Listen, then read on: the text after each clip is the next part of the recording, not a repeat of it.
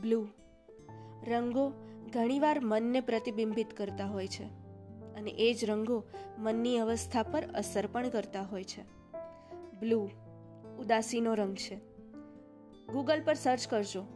પિકાસોઝ blue period આપણે યાદ વિશે થોડી વાતો કરી હતી. પણ નોસ્ટાલ્જિયા હંમેશા ઉમંગથી જ ન ભરી દે. ક્યારેક ગમગીની પણ લાવે.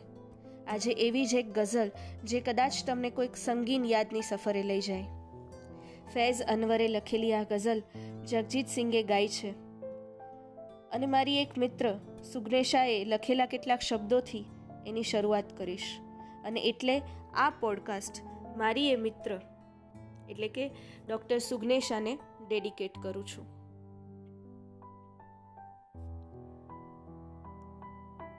वो चांद वो तारे, वो तू, वो मैं। वो वक्त, वो रातें, वो तेरी बातें, वो एहसास और वो इंतज़ार।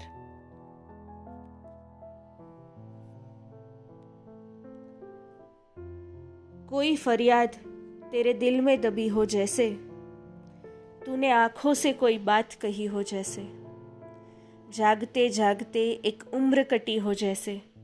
जान बाकी है, मगर सांस रुकी हो जैसे। हर मुलाकात पे महसूस यही होता है, मुझसे कुछ तेरी नज़र पूछ रही हो जैसे।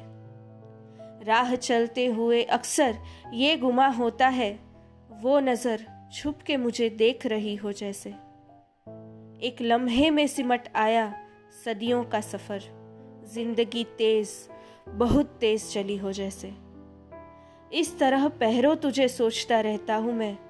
मेरी हर सांस तेरी नाम लिखी हो जैसे। कोई फरियाद दिल में दबी हो जैसे।